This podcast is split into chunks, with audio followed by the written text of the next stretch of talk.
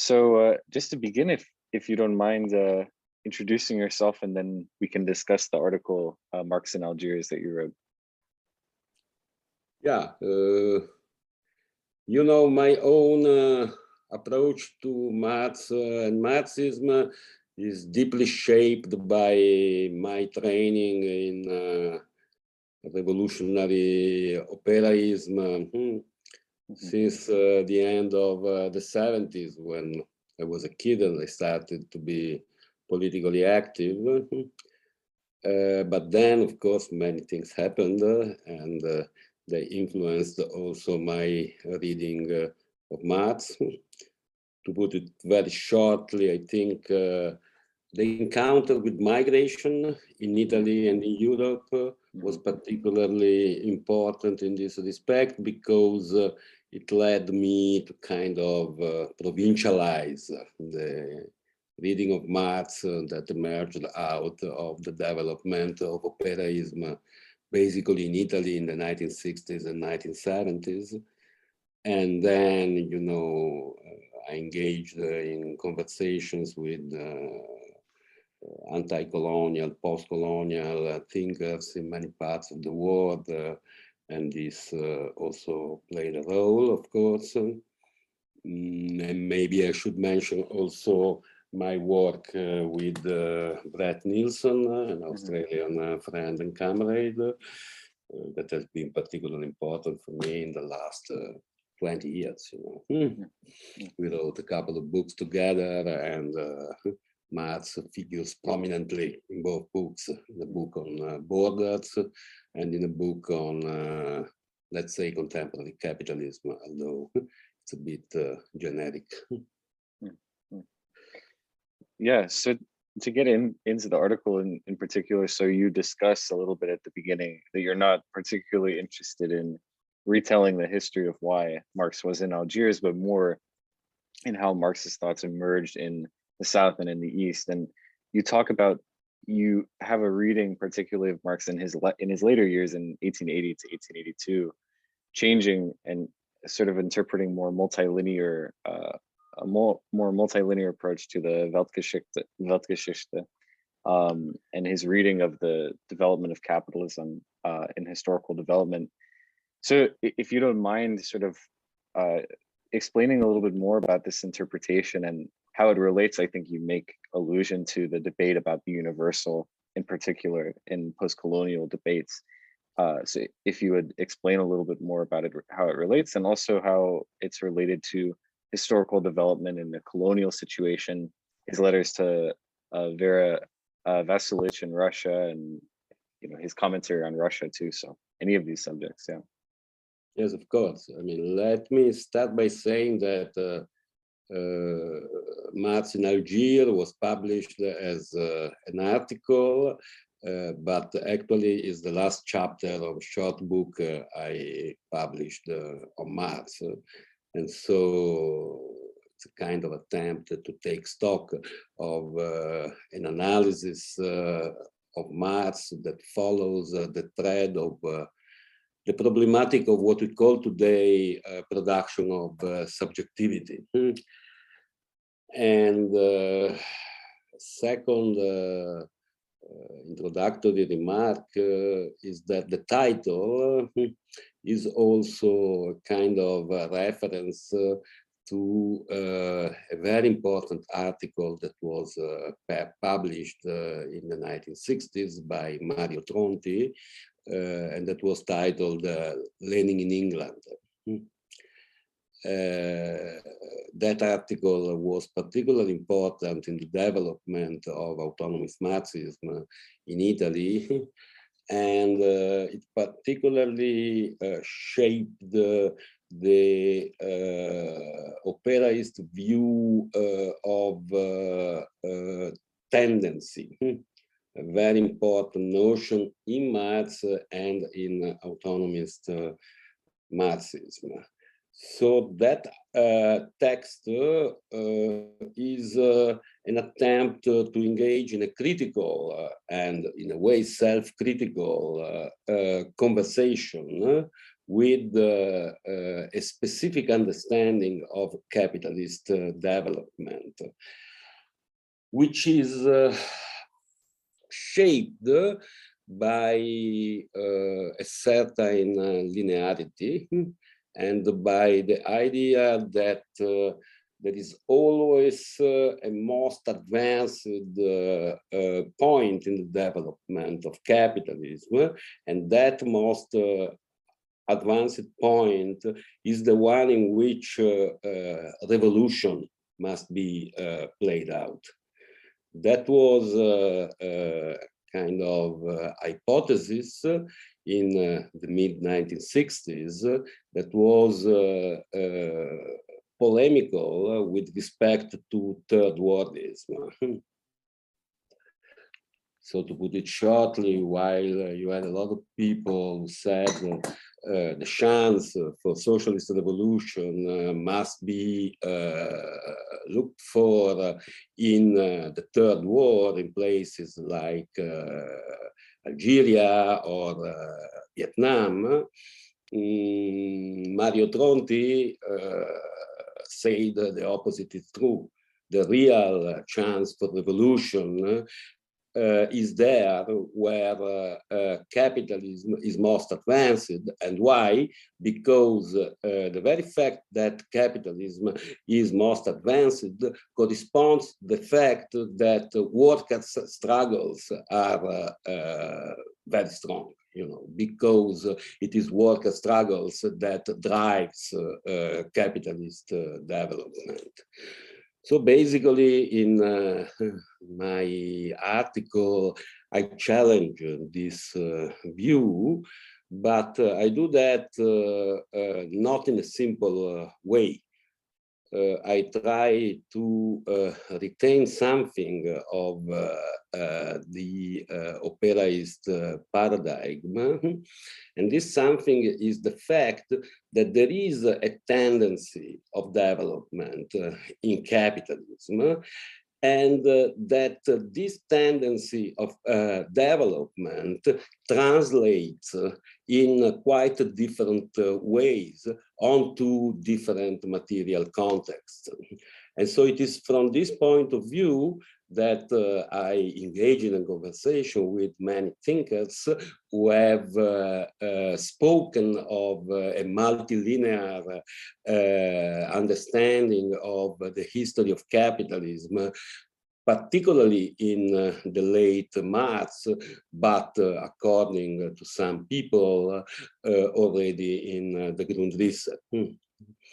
So from the point of view of this uh, reading of Marx, uh, uh, I try to reframe a whole set of questions, including the very general question of the universal. Hmm and uh, of the relation between uh, uh, abstract and concrete, you know, because to put it quickly, Uh, I uh, argue that uh, uh, the translation, the moment of translation of the abstract onto the concrete uh, always implies uh, important mutations with the way in which the abstract, which means the, the, the rule of capital, constructs its own history.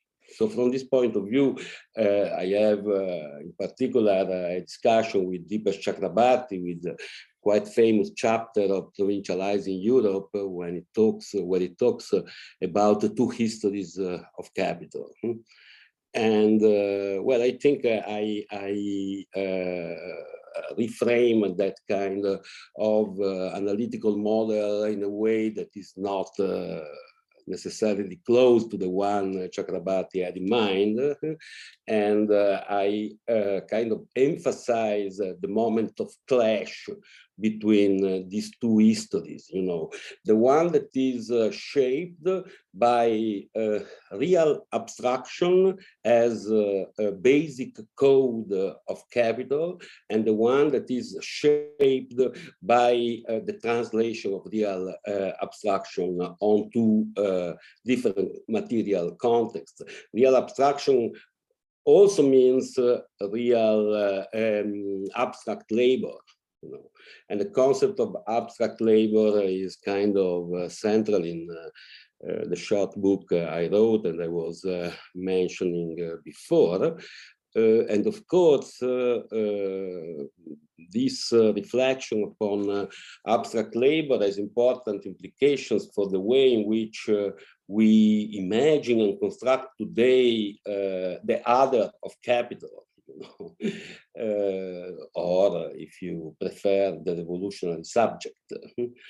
I uh, am convinced that uh, in most uh, Western capitalism, and in particular in autonomous Marxism, there was a tendency to imagine the working class in very abstract terms, you know.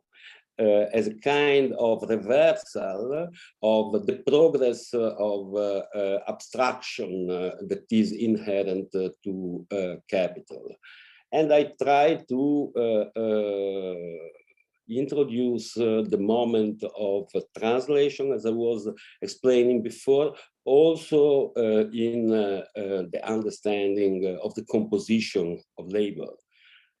So that uh, labor, living labor, becomes uh, uh, constitutively characterized by a deep heterogeneity, uh, crisscrossed uh, by difference, and this raises, of course, uh, important challenges for the way in which we understand the concept of class that is also a stake in my in my work. Well, thank you for that. And, and I'm also curious about you frequently reference Marx's use of the term Grenze. So you talk about, you know, capital encountering borders and encountering non-capitalist space. So if you could talk a little bit more about that in the construction of the world market. Yes, this is uh, this is uh, for me a very important point, and uh, it is also a very important point. I must uh, underscore that uh, in the work I do with uh, with Brett, with Brett uh, we kind of elaborate uh, on uh, a short passage uh, that you find in uh, the Grundrisse, where uh, uh, Marx says, uh, on the one hand, uh, that uh, uh, the constitution of the world market uh, is immediately given uh, with the concept uh, of capital. And on the other hand, that the moment of the encounter with the limit is constitutive of the operations of capital. And Marx says uh, capital uh, uh, encounters limits in its development and it turns them onto obstacles to be overcome. So I have uh, very much emphasized this uh, uh, and uh, I have uh, uh, argued that we should uh, take this moment of the encounter with the limit as a moment that generates uh, specific conflicts and uh, uh, antagonism in the history and in the present of uh, capitalism. This is, of course, not uh, uh, that original. Maybe uh, what is uh, peculiar is uh, my emphasis on the fact that the word, the German word that Marx uses for uh, limit, uh, which means Grenze, is also uh, the word that denotes uh, geopolitical borders. Hmm. This is uh, maybe a bit original, but uh, you know, just think of uh, Rosa Luxemburg, uh, her uh, 1913 uh, book on the accumulation of capital. You can find the same conceptual conceptual angle, you know, and uh, uh, as far as I'm concerned, you know, I think that uh, this point continues to be particularly important today because it uh, uh, shows that the constitution of the world market is never given. Hmm. Here, there is definitely a difference with uh, with Rosa Luxemburg, you know, because Rosa Luxemburg uh, uh, was convinced that uh, capital needed literal outsides. And once all the world will become capitalist, Rosa Luxemburg says, capitalism will be over. Hmm. But uh, the this did not happen as uh, we know. And so uh, uh, what i think uh, uh, what i foreshadow in that piece but then uh, i elaborated more with brett in the politics of operations on the point is that we have to reframe the very notion of outside. And we have to take seriously also the fact that capitalism or capital may produce its own outsides, may produce the limits that it then turns onto uh, obstacles to be overcome because this is a very important moment in the process of valorization you know and so we are confronted today with the multiplication of let's say quote and unquote uh, artificial outside hmm. And so I think this is, uh, again, uh, important also for uh, the topics that uh, I was uh, mentioning before, because in this moment uh, of, let's say, so metaphorically, encounter with the limit, capital is always confronted with a problem of translation, you know, again in metaphorical sense, of course, you know. Uh, so on the one hand, you have an abstract structure again, you know, but on the other hand, you have this uh, uh, multiplication of encounters that are also always, uh, at least in a certain sense, clashes with uh, limits, with outsides.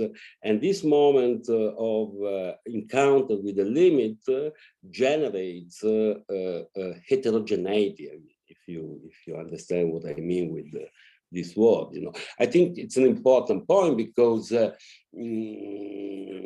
the idea that capital is basically a homogenizing power uh, is a very widespread idea. You find it, of course, in, uh, in the Manifesto 1848, but you find it again and again also in contemporary debates. Uh, just think uh, of Vivek uh, Chibber's uh, book on post-colonial studies, on subaltern studies.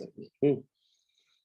So I think there is a need to, to, to, to reframe the relation between homogeneity and heterogeneity. And of course, I mean, these are abstract uh, uh, concepts, uh, but it is easy to operationalize them and to make them uh, very, very concrete, uh, particularly as far as the question of uh, the composition of living labor is, is concerned.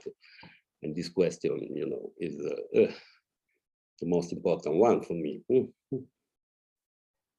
And I, I, I wonder with that, if you don't mind, you reference the article, of course, primitive accumulation and talk about the relation of this between the universal moment of capital and its heterogeneity. You reference Marx's letter to the Russian editors, uh, where he says not to draw uh, a generic study from, from a specific moment in Western Europe. So if you can explain more about how it relates for the concept of primitive accumulation.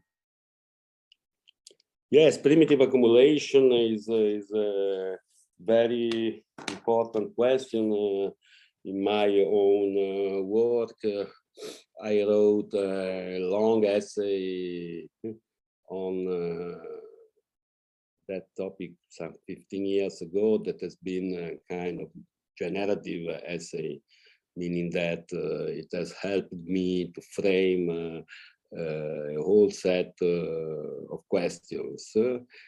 and again, I mean, your question leads me back to what I was saying before. Uh, it is true that Marx, uh, uh, in his late years, was kind of revising his earlier uh, uh, view of uh, primitive uh, accumulation.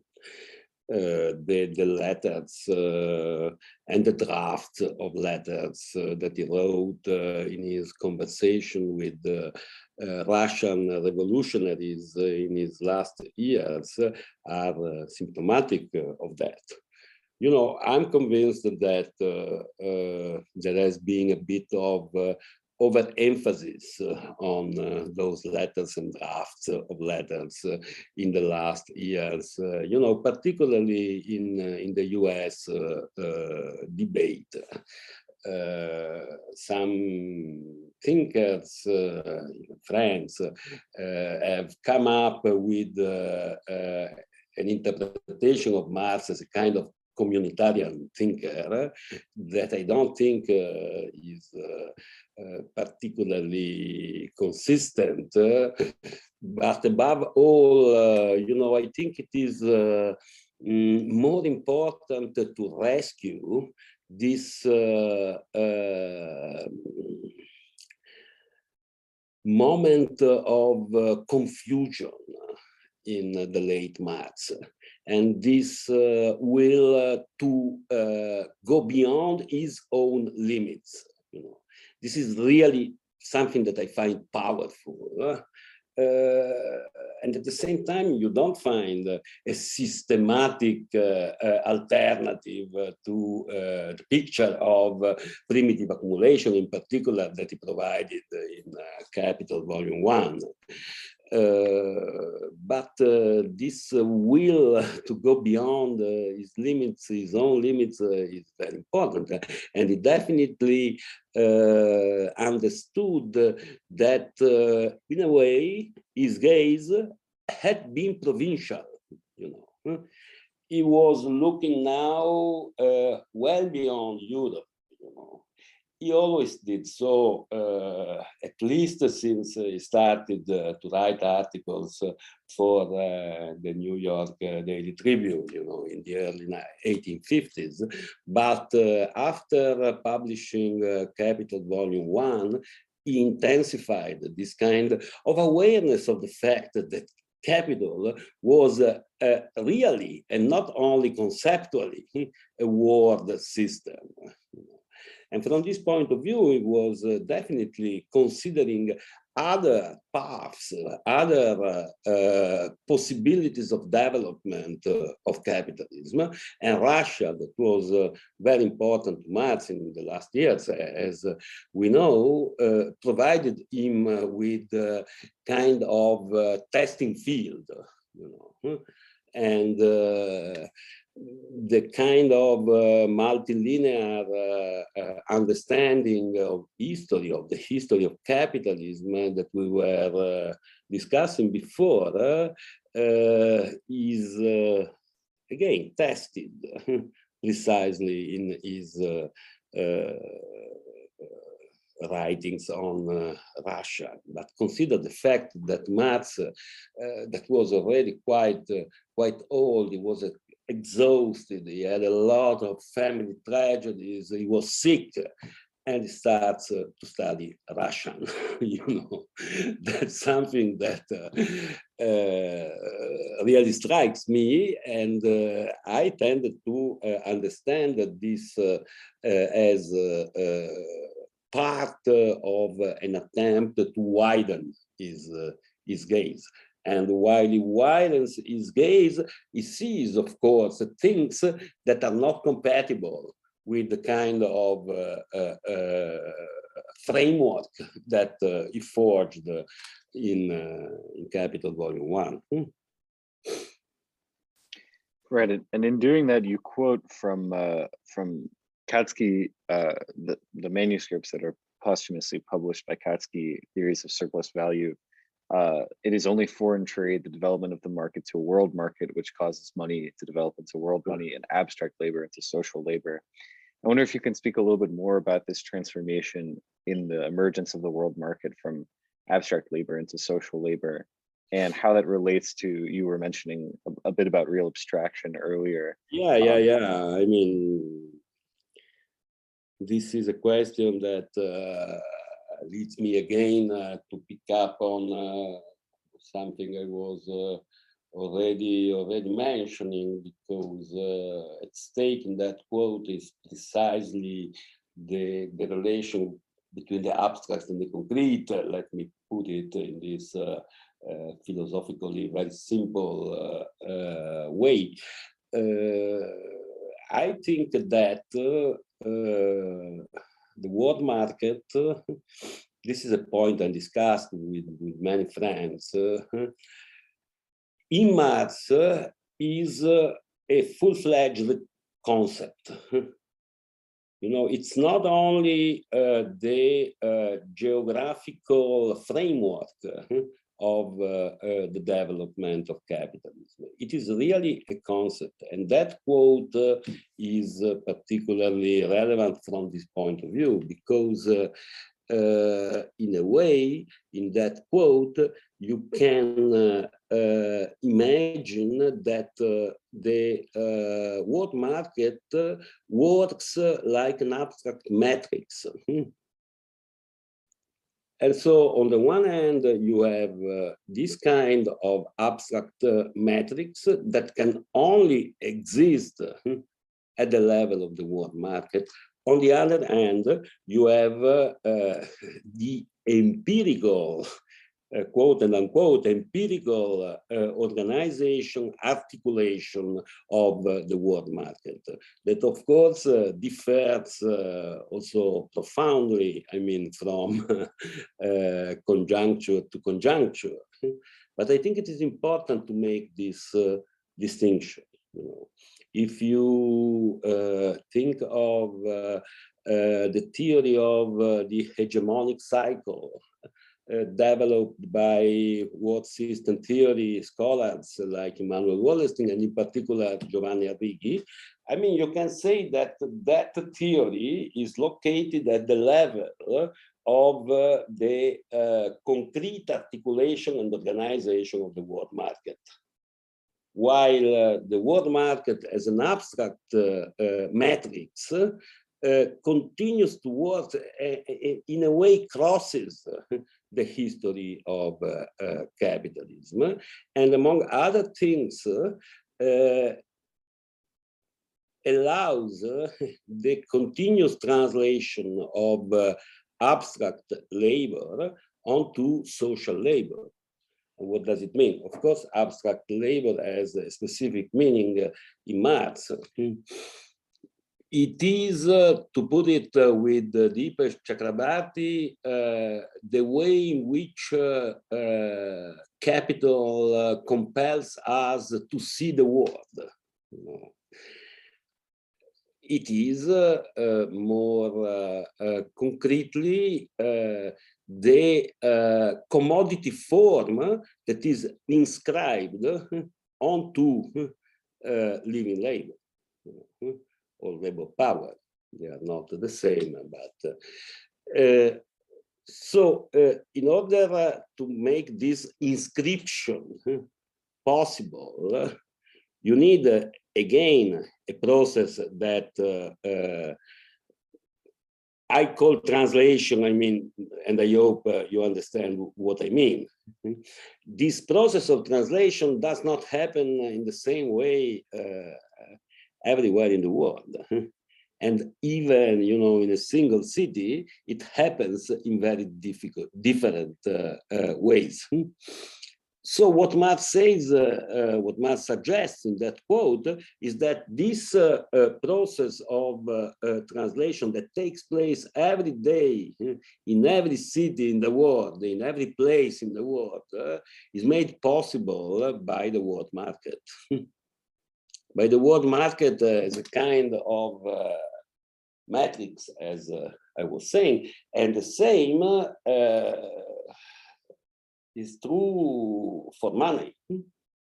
So, you know, the, the two uh, peculiar commodities that Marx uh, describes in his work, labor power and money, are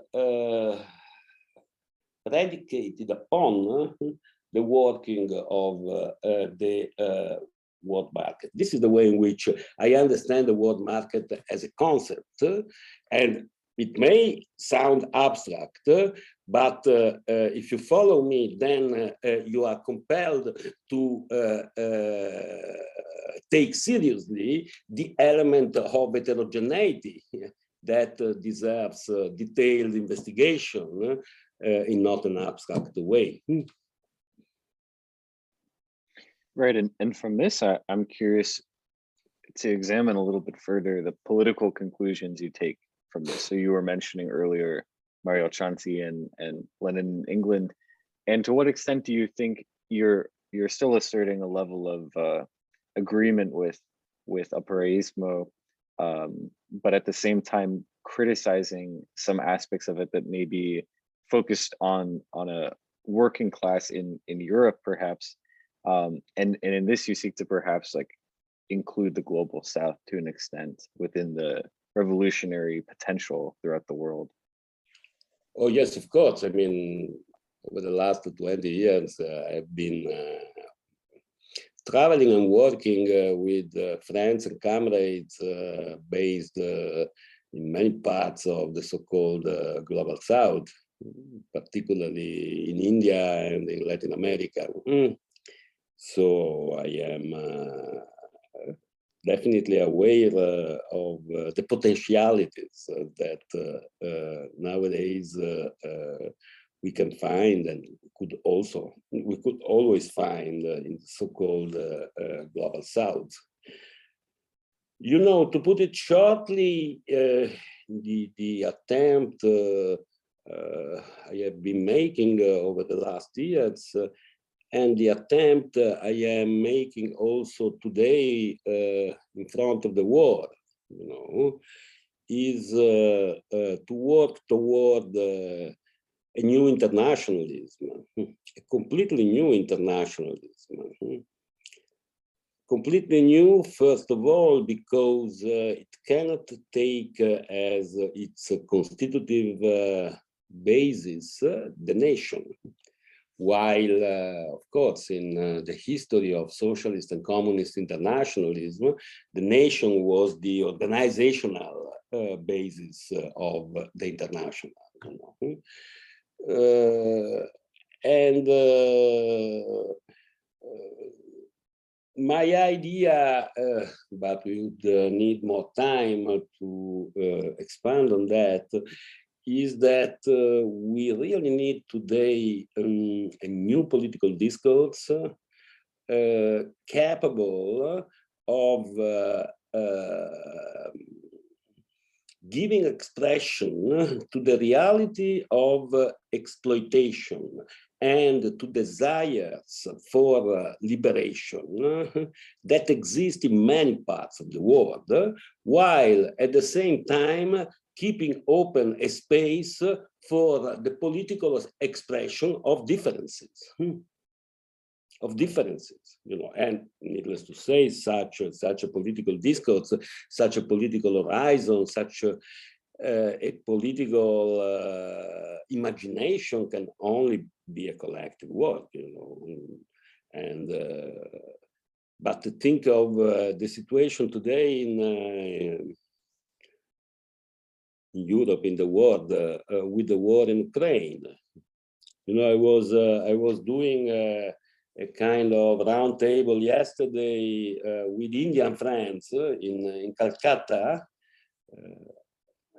and we were talking about uh, Zimmerwald, the Zimmerwald conference in 1915. And we were trying, you know, because there are many people who say, let's organize a new Zimmerwald okay, let's do that. But uh, it is not particularly easy, you know. At that time, there were organizations. there was uh, the labor movement, although divided, uh, etc. Today, everything is more uh, elusive, uh, scattered, uh, you know. But at least we were starting to speak about how such a conference should look like today. So it is this uh, kind of uh, debates and discussions that we need to intensify And at, and at the same time, we also need, uh, let's say, exemplary actions, mhm, which means uh, political experiments capable to be generalized, appropriated, translated again. But I, I feel a kind of uh, sense of urgency mhm, today, mhm, particularly in front of the war, but uh, I already uh, felt such a sense also uh, in front of uh, the pandemic. mhm. Yeah, mm. So in this in this process, uh, there are no, you know, there is not uh, the possibility that uh, European uh, thinkers uh, or even organizations take the lead. You know, such a, such a process must must be an open process, and uh, as far as I'm concerned, I think of the legacy of anti-colonial struggles as one of the driving forces of of that. Hmm. Absolutely, and and I definitely agree with you. And this would be sort of my last question, and it can be quite, I guess, quite a short one, but and it, it is quite complicated. But to think, you write consistently in this article and in a lot of your work about how borders are changing as well. In particular, you just mentioned the nation state as as an idea for organizing has been sort of superseded, and in this, you're tracking how capital itself, as many people are aware of, is eliminating borders and superseding them and moving past them.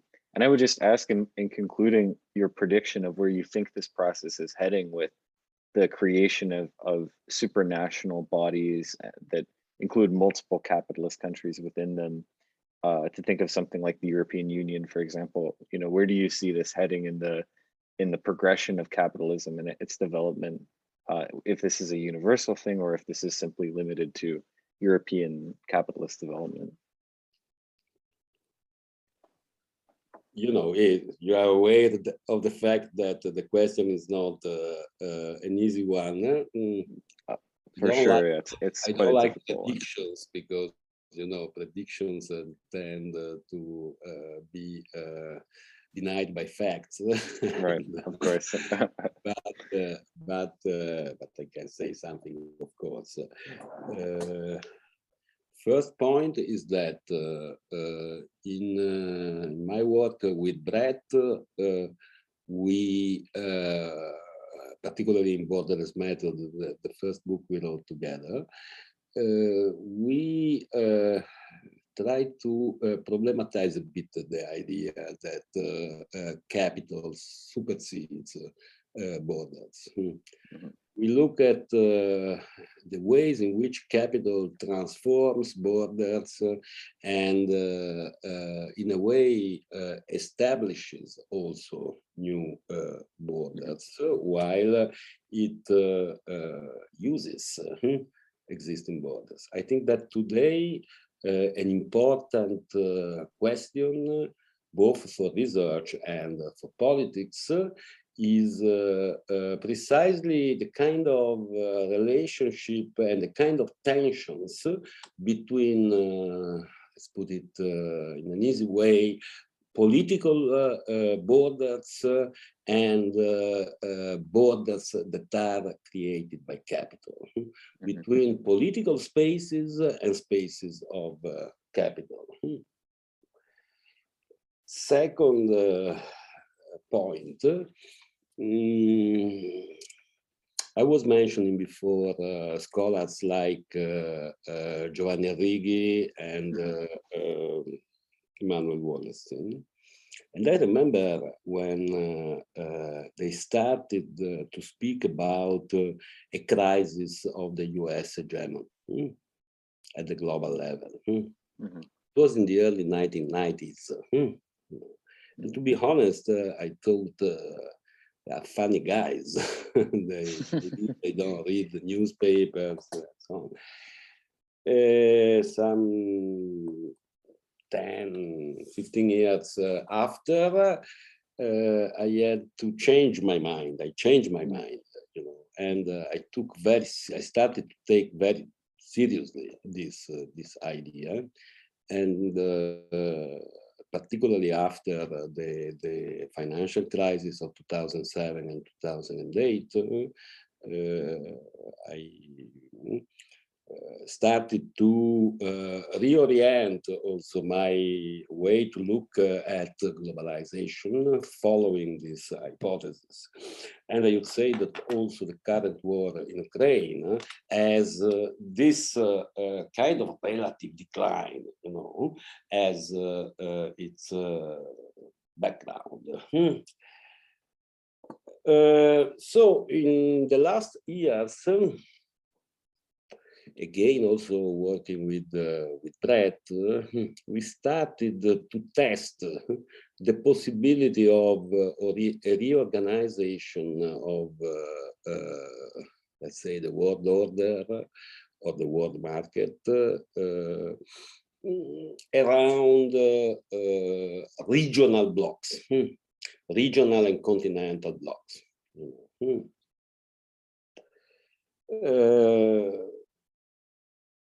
I think the war, mm, the current war, uh, uh, in a way uh, confirms this uh, scenario mm, and it complicates it uh, uh, quite seriously. Mm.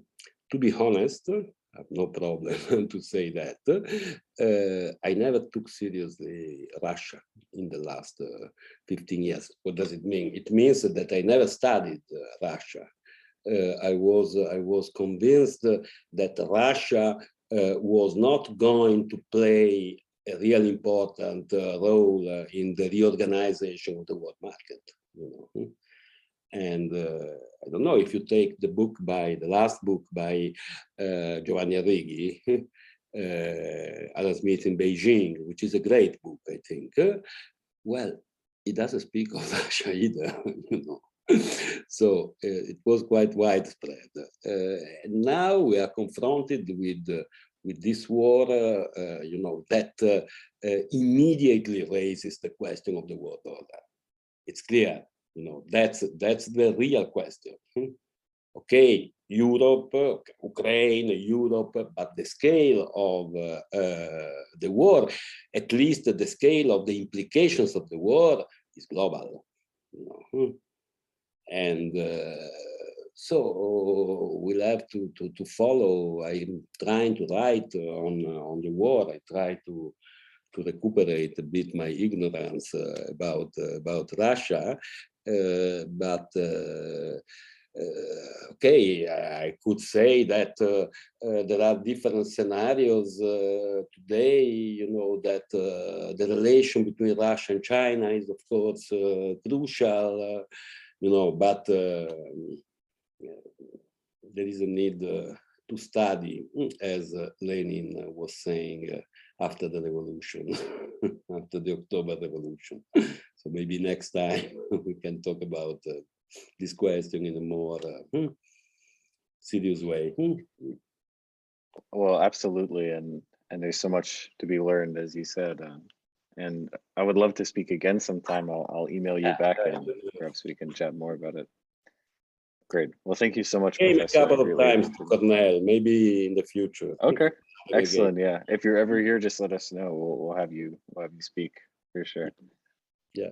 Excellent. Well, thank you so Okay. much. Take care. Thank you. Take care. Ciao.